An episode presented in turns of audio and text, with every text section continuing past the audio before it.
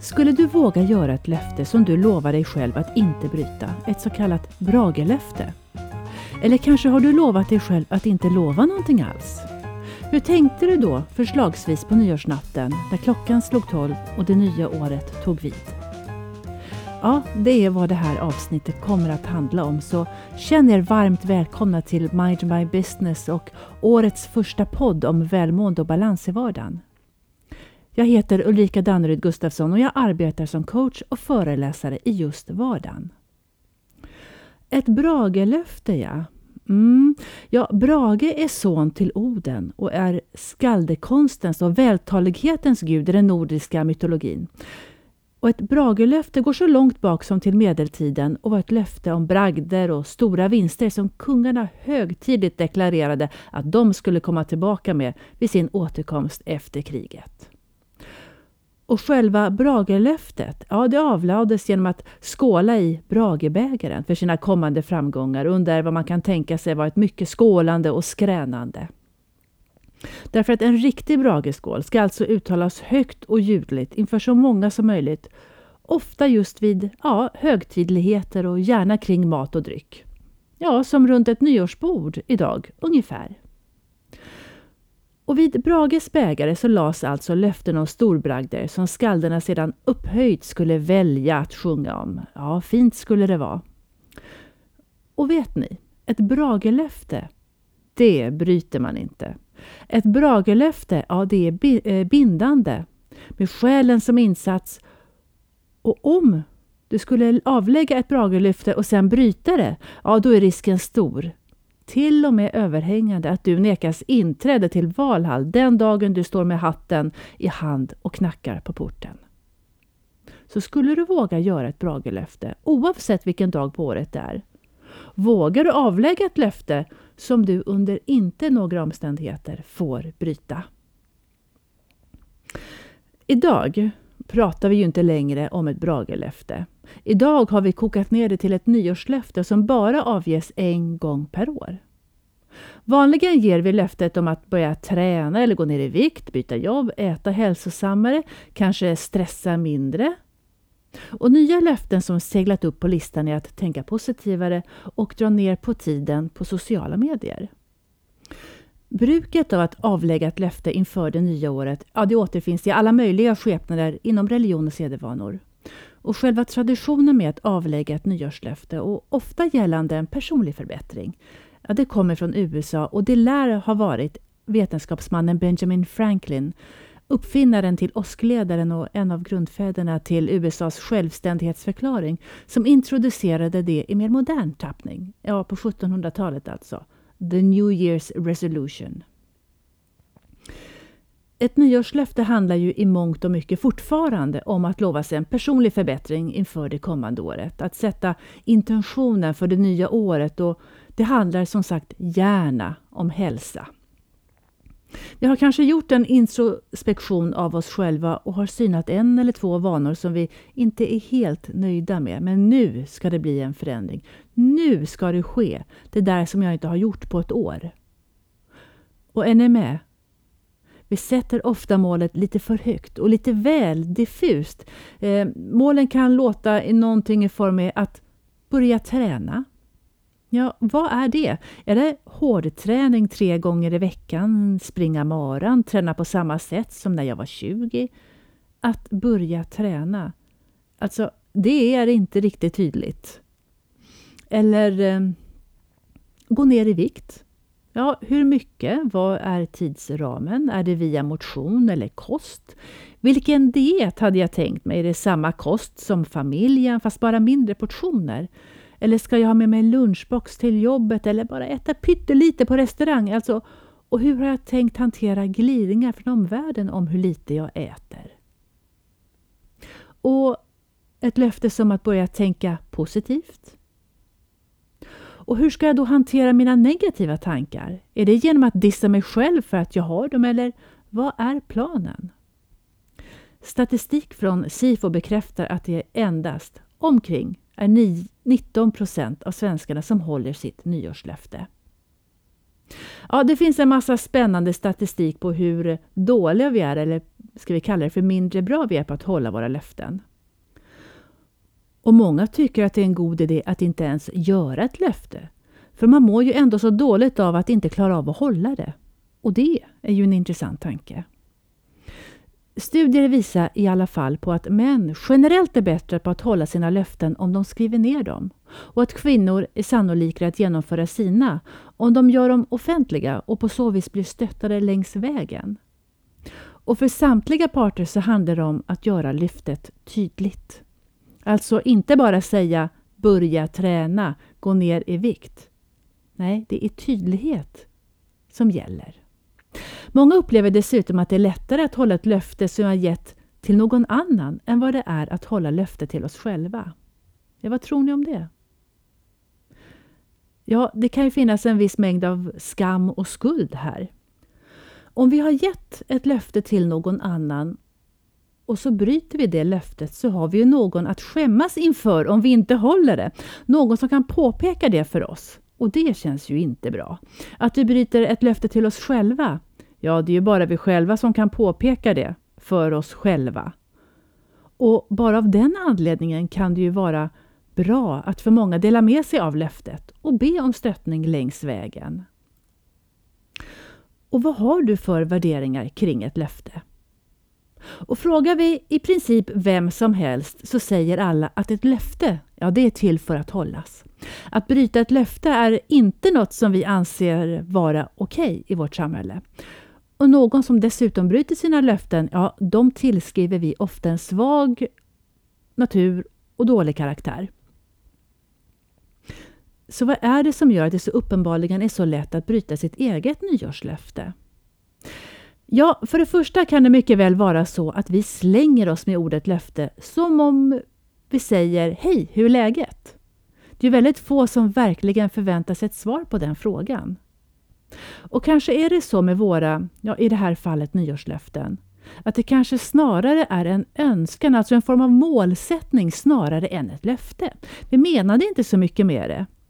Och bara av den anledningen tänker vi kanske inte igenom löftet och sätter därför såklart ribban för högt. Eller släpper löftet genast när klockan har hunnit bli, ja vadå, två minuter efter midnatt. Det var kanske mer en kul och social grej runt ett glatt nyårsbord, skålandes i champagne. Vi hade kanske egentligen riktigt aldrig tänkt tanken av att behöva göra verklighet av det.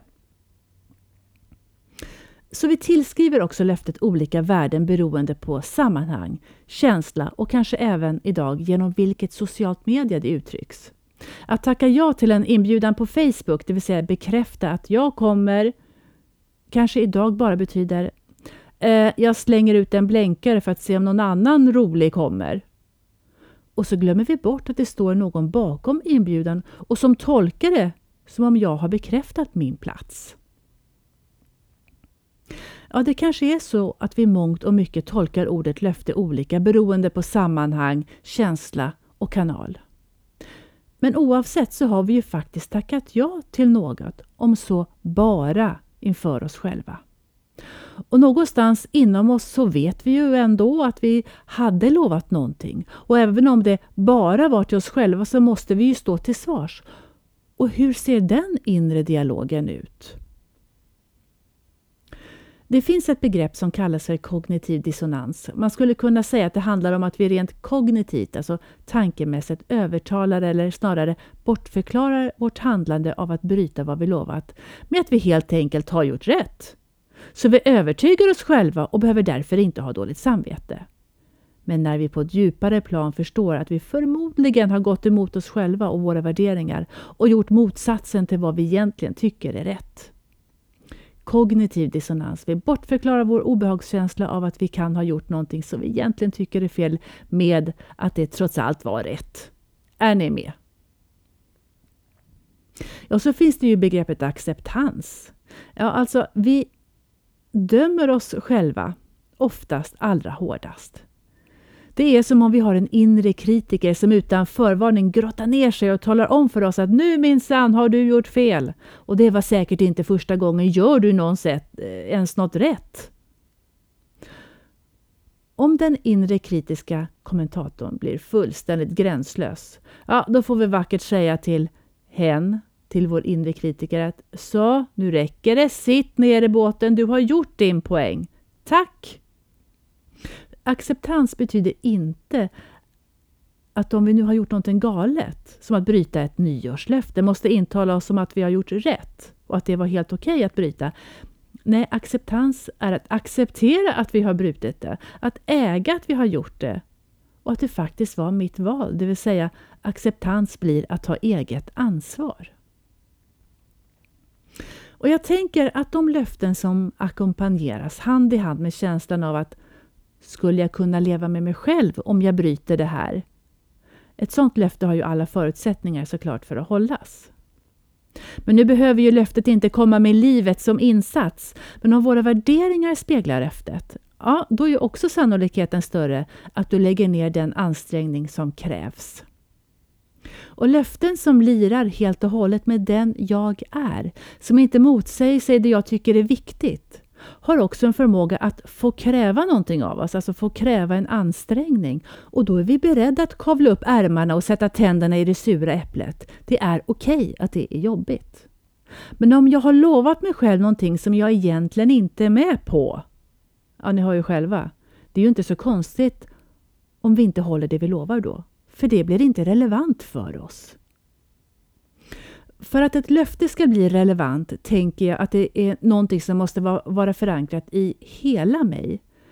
Ett yrkesmässigt löfte, ja, det kan ju ha andra syften och där jag kanske blir en talesperson för företaget och antar då företagets värderingar. Men för ett privat löfte, ett nyårslöfte, ja, det behöver kännas relevant när jag är på mitt topphumör. Då när jag ser alla möjligheter och alla i världen är så underbara och jag är underbar och varför känns det relevant då? Det är värt att notera. Det behöver också kännas relevant när jag känner mig stressad, när tiden inte finns och jag känner att jag tar ett steg fram och två tillbaks. Och varför känns det inte relevant då? Och det är också värt att notera. Det behöver kännas viktigt och relevant även när jag känner mig låg på motivation, ni vet när löftet längre inte känns angeläget eller när jag känner att det kostar mig mer än vad det smakar. Och vad är det då som gör att löftet tappar värde? Och så noterar vi det. Det vill säga vilka mentala argument bör finnas med i vart och ett av de här fallen. Hur bör din inre dialog se ut för att du ska hålla dig på bana? Och en sak är säker, argumenten behöver vara stärkande. De behöver vara kraftfulla och positiva. De behöver vara stärkande, kraftfulla och positiva för att det är de som ska ta dig tillbaka till ditt varför. Varför har du valt att göra ditt löfte och sätta ditt mål? Det ska kännas i magen för det handlar om vilja, för du har ju bestämt dig. Det är ju väldigt lätt att göra ett löfte när allt är tipptopp, när alla är glada och när allt känns möjligt.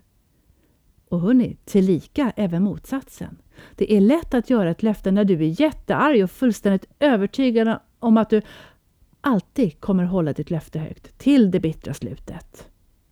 Och vet ni varför jag tror att vi är så övertygade just då om att vi kommer att fullfölja vårt löfte? Jo, för att vårt fokus är tydligt. Om inte rent strategiskt så känslomässigt i alla fall, för vi har målet i fokus. Jag ska minsann visa dem. Eller, och jag vet att jag kommer bli så lycklig när. Och vår beslutsamhet spretar inte. Tankar som å ena sidan eller å andra sidan eller ja, det har inte hunnit infinna sig ännu.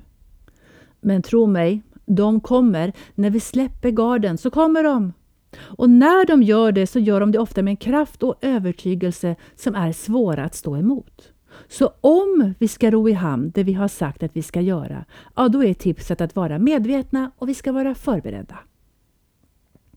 Och hur förbereder man sig då? då? Ja, till att börja med så laddar du med de kraftfulla argumenten som jag precis pratade om. Ladda med argument som tar dig tillbaka till ditt varför. Sen är det en god idé att identifiera vad som egentligen har makten över dig. Vad är det som allt som oftast får dig att överge skeppet, skippa och mönstra från det du har lovat eller bestämt dig för att göra? Finns det ett mönster? Vilken typ av känsla är det som har den kraften?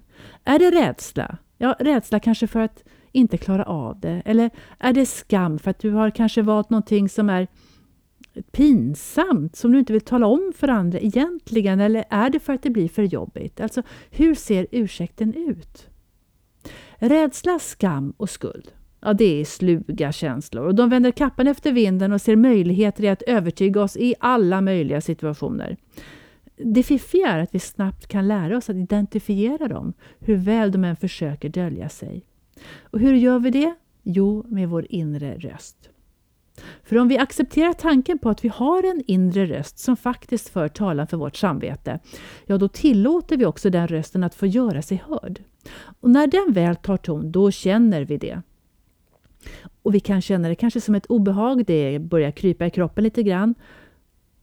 Och vi känner när vårt inre klokare jag säger att eh, du, du går emot dig själv nu, kom igen! Och kom ihåg då, skippa den där kognitiva dissonansen. Påminn dig om acceptans. Äg det och så plockar du fram dina kraftord.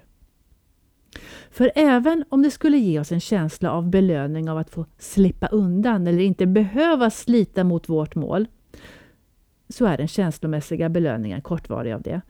För jag lovar att en inre belöning av att ha stått ut är mycket mer meningsfull. Det är en bra sak att komma ihåg, för det är som ett gott vin, det blir bättre med tiden. Så stå beredd med dina kraftfulla argument. Men ni, ni är med på att det jag pratar om är löften som ska leda till en förbättring i våra liv. Någonting som förhoppningsvis ska göra att vi mår bättre och blir gladare.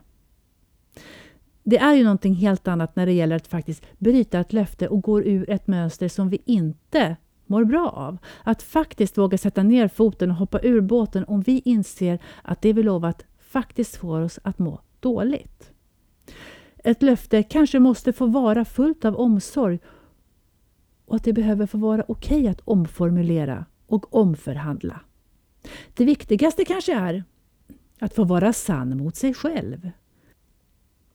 Vårt samhälle är ju faktiskt uppbyggt av ett regelverk av löften och idéer om kontrakt mellan människor. Och vi lovar att betala för maten vi stoppar i våra matvagnar och vi lovar att betala tillbaka våra banklån och vi lovar att göra upp med det vi är skyldiga någon tjänst eller pengar.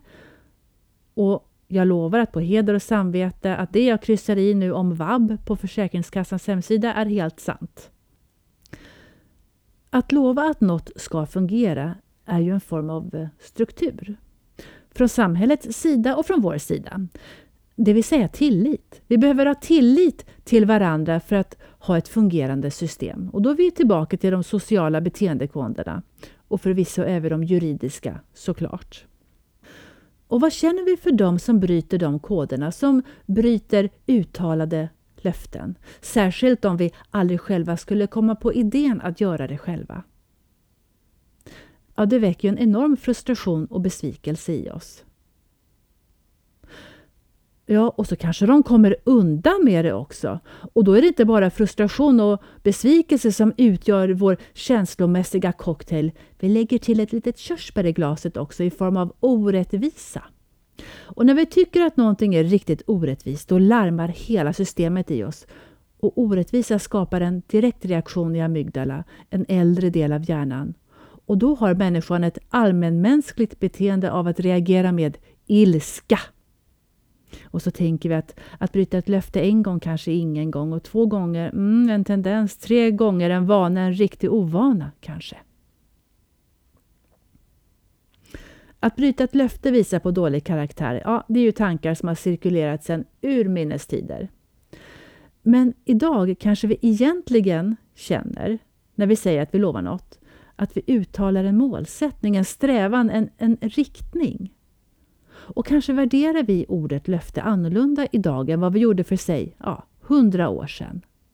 Men våra uttalade värderingar och vår moral är stark vad gäller löften. Men vi speglar oss i vår omgivning och om ingen annan spelar efter de reglerna, ja då är det lätt att inte göra det själv heller. Och så, så kanske vi beter oss på ett helt annat sätt än vad vi egentligen tycker lirar med hur vi vill bete oss. Och det kan ju vara saker som Ja, men det är ju legitimt att tycka att det är svårt att sluta röka. Och det är ju legitimt att tycka att det är svårt att gå ner i vikt, för det får vi ju veta hela tiden. Den informationen är ju svår att värja sig emot. Och det är dessutom legitimt att tycka att det är svårt att börja röra på sig. Och så har vi massor med argument som stärker de här så kallade legitima känslorna. Ja, men tankemönstret är ju redan skapat i hjärnan. Och det säger att det är svårt att hålla ett nyårslöfte. Tänk om vi alla istället skulle gå runt och tänka att det är lätt att hålla sitt nyårslöfte. Eller ett löfte överhuvudtaget. Då skulle de flesta av oss våga lyfta Brages bägare och skåla för den utan större förbehållning. I första avsnittet så pratade jag om smart målsättning.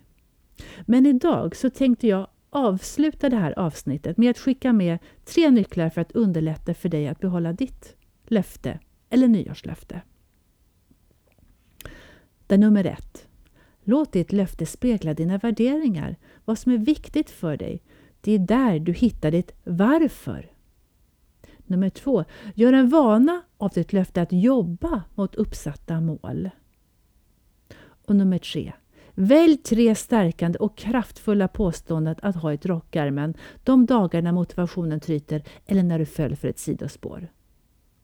Ja, och så en bonus. Bestäm dig för att vara en person som klarar av att hålla ditt löfte. Se dig som den personen. Välj värderingen av att jag är en person som håller mina nyårslöften. Låt det bli en vana att tänka. Ett Bragelöfte är ett löfte som inte får brytas. Vågar du göra ett sådant löfte? Vill du göra ett sådant löfte? Ja, den frågan är för dig att fundera på. Och hörni, ja, det var allt för den här gången. Ett stort och varmt tack för att ni har lyssnat. Och tyckte ni om det? Lajka, dela eller lyssna igen nästa gång. Och då har jag bjudit in Jasmin Albayiti och vi ska prata om entreprenörskap, identitet och skönhet. Så lyssna då. Tills dess ha det så bra. Hej!